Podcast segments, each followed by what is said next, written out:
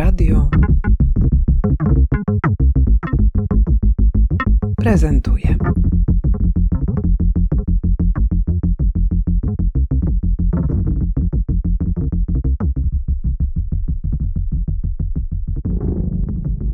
Weronika Chapczenko, myślę, że artystka.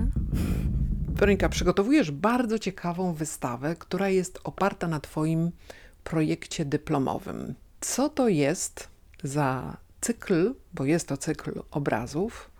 Skąd wzięłaś do niego inspirację? Na jakim pomyśle jest oparty? Spróbuję to podsumować. To jest cykl obrazów oparty na takim zjawisku okultyzmu w Związku Radzieckim. I e, po raz pierwszy z, e, zetknęłam się w ogóle z tym zjawiskiem przy e, rozpatrywaniu sytuacji konfliktu pomiędzy kubofuturystami a Piotrem Uspienskim. I to jest niestety taki wątek, który bardzo rzadko się wspomina przy twórczości kubofuturystów rosyjskich, e, zwłaszcza Malewicza, e, że oni wszyscy jakby znajdowały się w tej samej czasoprzestrzeni, mianowicie w Sankt Petersburgu, w artystycznym kabaret Bezdomny pies, jak ja dobrze to tłumaczę, Wtedy Uspienski właśnie robił tam swoje wykłady i wszystkie nazywali go czwartym wymiarem, bo oczywiście, że e, jego główne dzieło, pomijając Tertium Morganum, czwarty wymiar dość był znaczący dla tamtej publiczności w tym momencie. I oczywiście kubofuturyści e, zobaczyły w tym możliwość e, i jeszcze wolną rękę do istnienia w tej przestrzeni artystycznej po czym e, stworzyli e, Zwycięstwo nad Słońcem. Oczywiście po śmierci też e, ich przyjaciółki Jeleny Góro, ale też jakby inspirując mocno myślami Uspięckiego, mówiąc przede wszystkim o tym czwartym wymiarze. I kiedy Uspięski zobaczył tą sztukę, on oczywiście był oburzony, wstrząśnięty tym, że tak um, lekko i wyśmiewająco artyści korzystają z jego długich lat pracy że wytłumaczył, że futuryści to są oszuści, którzy nie wiedzą, co robią i jak współcześnie okultyści okłamują ludzi, e, mówiąc, że widzą, a tak naprawdę nie widzą. No i wtedy oczywiście Malewicz e, z znanym mu e, taką bezpośredniością odpowiedział, że a, no to to można go skojarzyć z tym, że on tam łazi po tych grobowcach i tylko niestety samo odchody z tego wychodzą. No to i w tym momencie tego konfliktu ja po raz pierwszy zobaczyłam e, przyjawy po prostu takiego zjawiska jak okultyzm, bo oczywiście to było piętnowane przez długi, długi czas od Uspięskiego, ja myślę, że ta cała podróż się zaczęła, bo Uspięski przyciągał za sobą Gurdżyjewa, który jego zdominował w którymś momencie. Gurdżyjew e, inspirował się Blawacką i wtedy ja zapoznałam się z Blawacką i tak jakby krok po kroku ja starałam się ten temat przedstawić, no i myślę, że on zamyka się w którymś momencie na latach 30., kiedy były e, represje stalinowskie, no i w tym momencie jakby ja pewien cykl, e, cykl zamykam, tylko de facto dalej istniały te społeczeństwa okultystyczne, tylko nie dało mi się to zbadać w takim stopniu, że ja zdecydowałam się domknąć to na represjach. Mhm. To, o czym mówisz, to jest szalenie interesująca historia, która działa się 100 lat temu o której mało się mówi, bo mało się w ogóle mówi o duchowości. Natomiast e, powrót do pewnych technik e, widzenia świata w sposób mniej racjonalny, ona była bardzo ciekawie opowiadana w latach 80. ubiegłego stulecia w krajach, powiedzmy tych, które znajdowały się w satelicie Związku Radzieckiego. No i mówi się o tym, że ten powrót do mistycyzmu i do duchowości oparty był na takiej degeneracji tego systemu powiedzmy e, socjalistyczno-komunistycznego i takiej, takiego poszukiwania e, przez no po prostu w rzeczywistości jakiegoś sensu istnienia. I teraz bardzo mnie interesuje, skąd ty w ogóle wzięłaś te nazwiska, które ja świetnie znam z mojej młodości. Interesowaliśmy się ich pracami, interesowaliśmy się ich pismami. Mm, wyciągasz ich na światło dzienne właściwie no znikąd. Jest to zaskakujące. Dlaczego oni cię w ogóle zainteresowali? Tak, tak, tak. Ja po prostu załapałam się na Kubu Futurystach, przepraszam, muszę się wytłumaczyć, bo, bo e, w tekstach Uspieńskiego on używa tego terminu, dlatego ja go próbuję.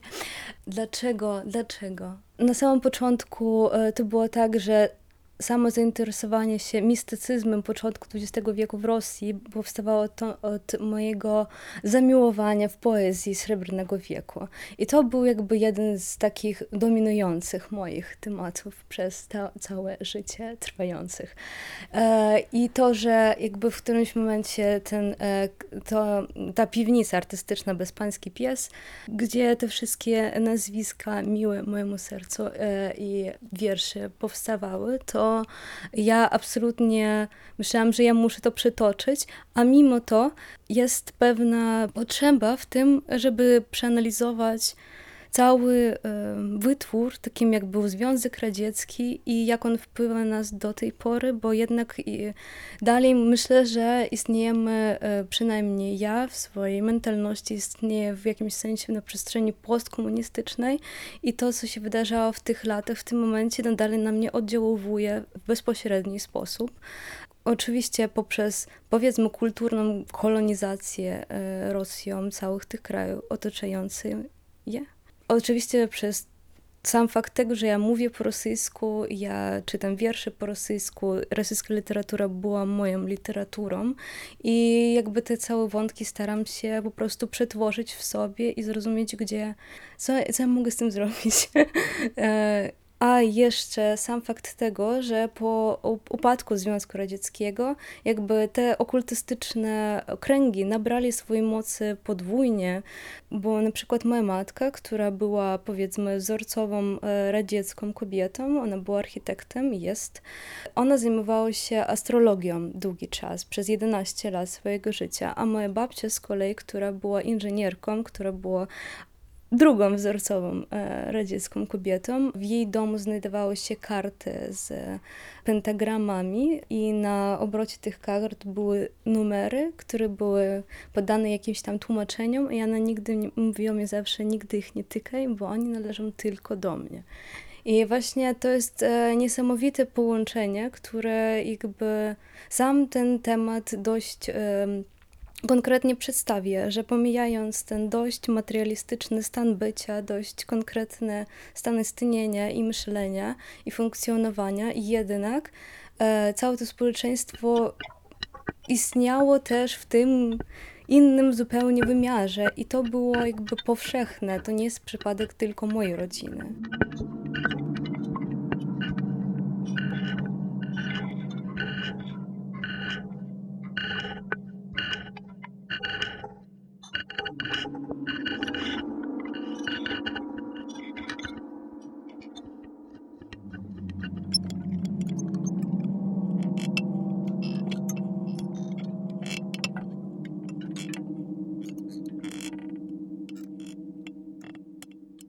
Jak to się wydarzyło, że obrazy Weroniki będzie można obejrzeć e, u Was w galerii? Natka Grewińska, Galeria na Zenit to jest niesamowita przygoda i ja znowu jak słucham w tej chwili Weroniki, to, jestem, to jest naprawdę e, dla mnie takie cudowne. Te wszystkie historie, też sposób jej bycia, no bo to jest u niej wszystko takie, takie spójne i jej malarstwo i to wszystko, co mówi, sposób w jaki mówi, no jest to wspaniałe, to jest naprawdę balsam, to jest bliskie mojemu sercu, tak jak przed chwilą ona mówiła o poezji. Początek był e, dosyć, dosyć zwyczajny. Pojechałyśmy do Krakowa w odwiedziny do artystów e, po pracowniach i e, właśnie jednym z artystów e, była, z którym byłyśmy umówione w pracowni, była Weronika. No i rzeczywiście było to o tyle niesamowite, że to jest zawsze takie bardzo intensywne i dosyć wycieńczające, pasjonujące oczywiście i wspaniałe te, te wszystkie wizyty. Natomiast wizyta w pracowni Weroniki była nieprawdopodobna, bo jak tylko tam weszłyśmy, to po prostu jak zamieniłyśmy dwa zdania, to cały czas się wymieniałyśmy z Eleonorą spojrzeniami i już po prostu bez żadnych słów wiedziałyśmy, to jest naprawdę coś, co nas po prostu wciąga bez, e, bez reszty.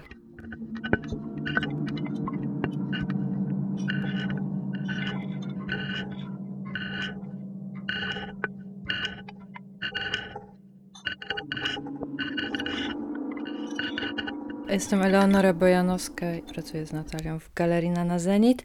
Ja e, pierwszy obraz jakby zobaczyłam w internecie oczywiście Weroniki, to był obraz Żyrandolu.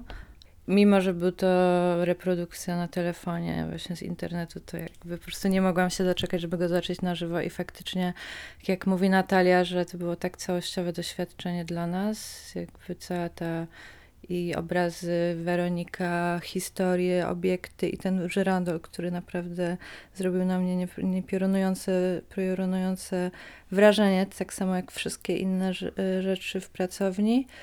A poza tym no, tematyka tej duchowości i takiego szukania różnych sposobów, żeby w oderwaniu od takiego materialistycznego podejścia do życia, a dzisiaj wydaje mi się, że jest to jednak aktualny temat coraz bardziej w takim tak zwanym postkapitalistycznej rzeczywistości. I ciekawe jest dla mnie po prostu poszukiwanie tej nowej duchowości i powroty do tej duchowości w historii w ogóle człowieka właściwie, jak, jak ludzie szukali czegoś więcej niż tego takiego tu i teraz, więc jest to, jest to myślę bliski, aktualny temat nadal.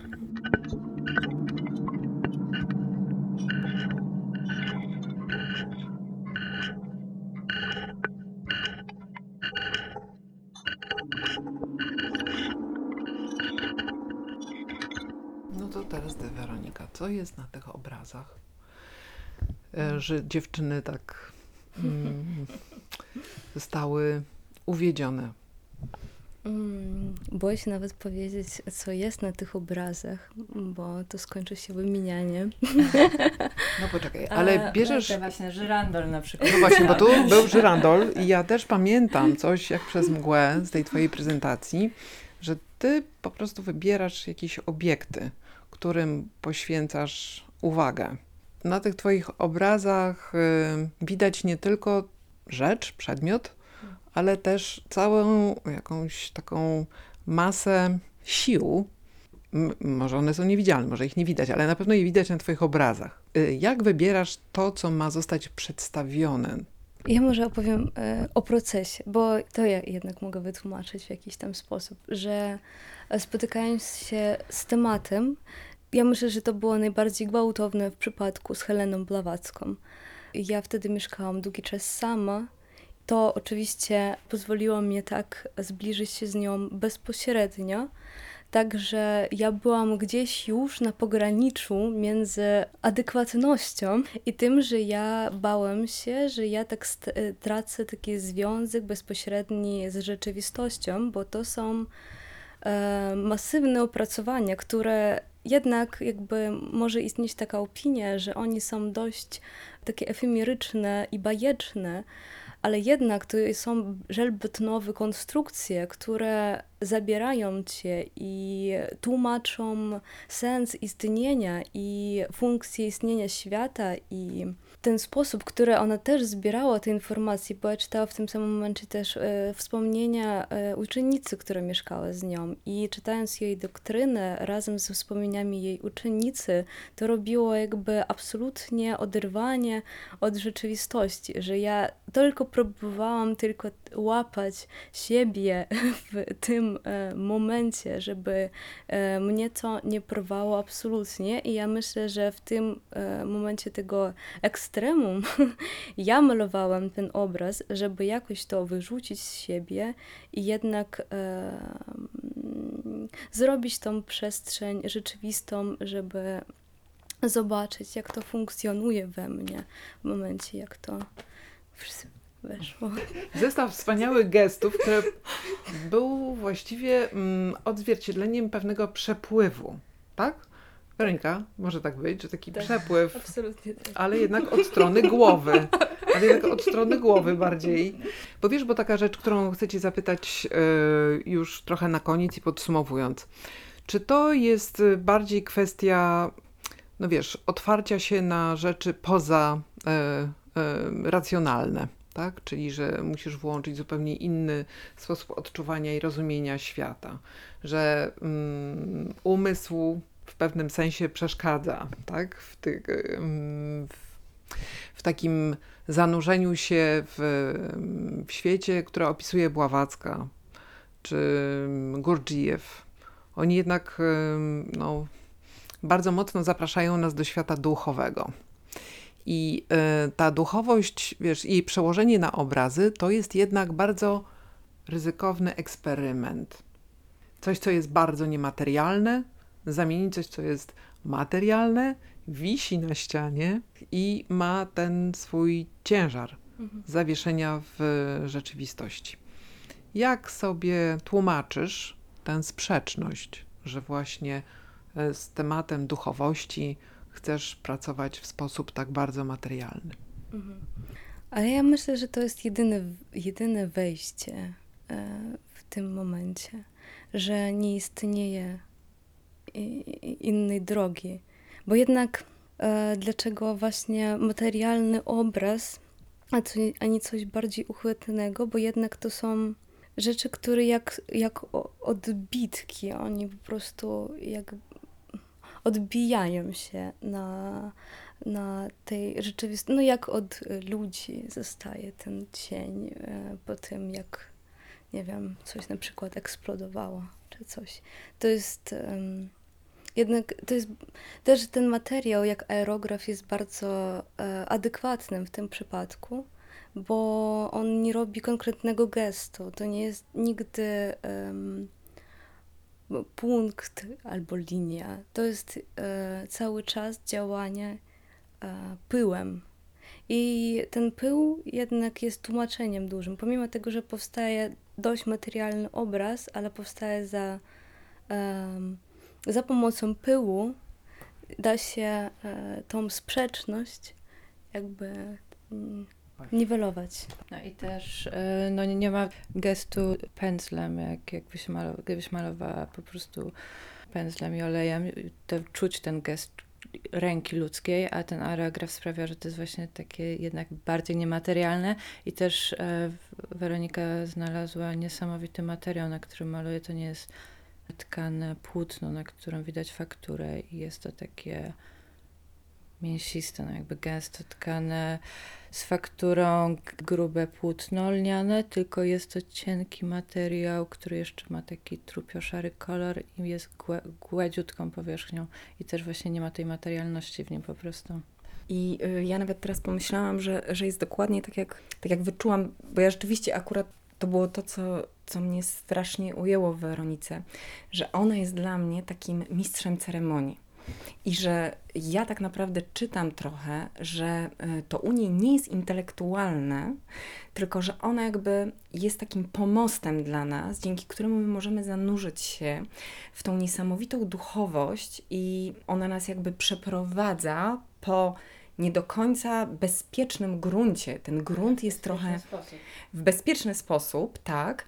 Y, Co więcej, y, ten sposób jest dla nas bezpieczny dzięki tym historiom, że ja mam wrażenie, że ona tak y, rzuca taką kotwicę na wszystkie te historie, tam są nazwiska, tam są daty, my czujemy się bezpieczni.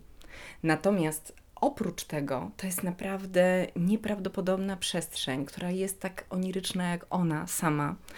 Jest y, ujmująca, jest trochę niebezpieczna, bo uwodzi, można się zatopić w tych obrazach, można tam w nich zaginąć.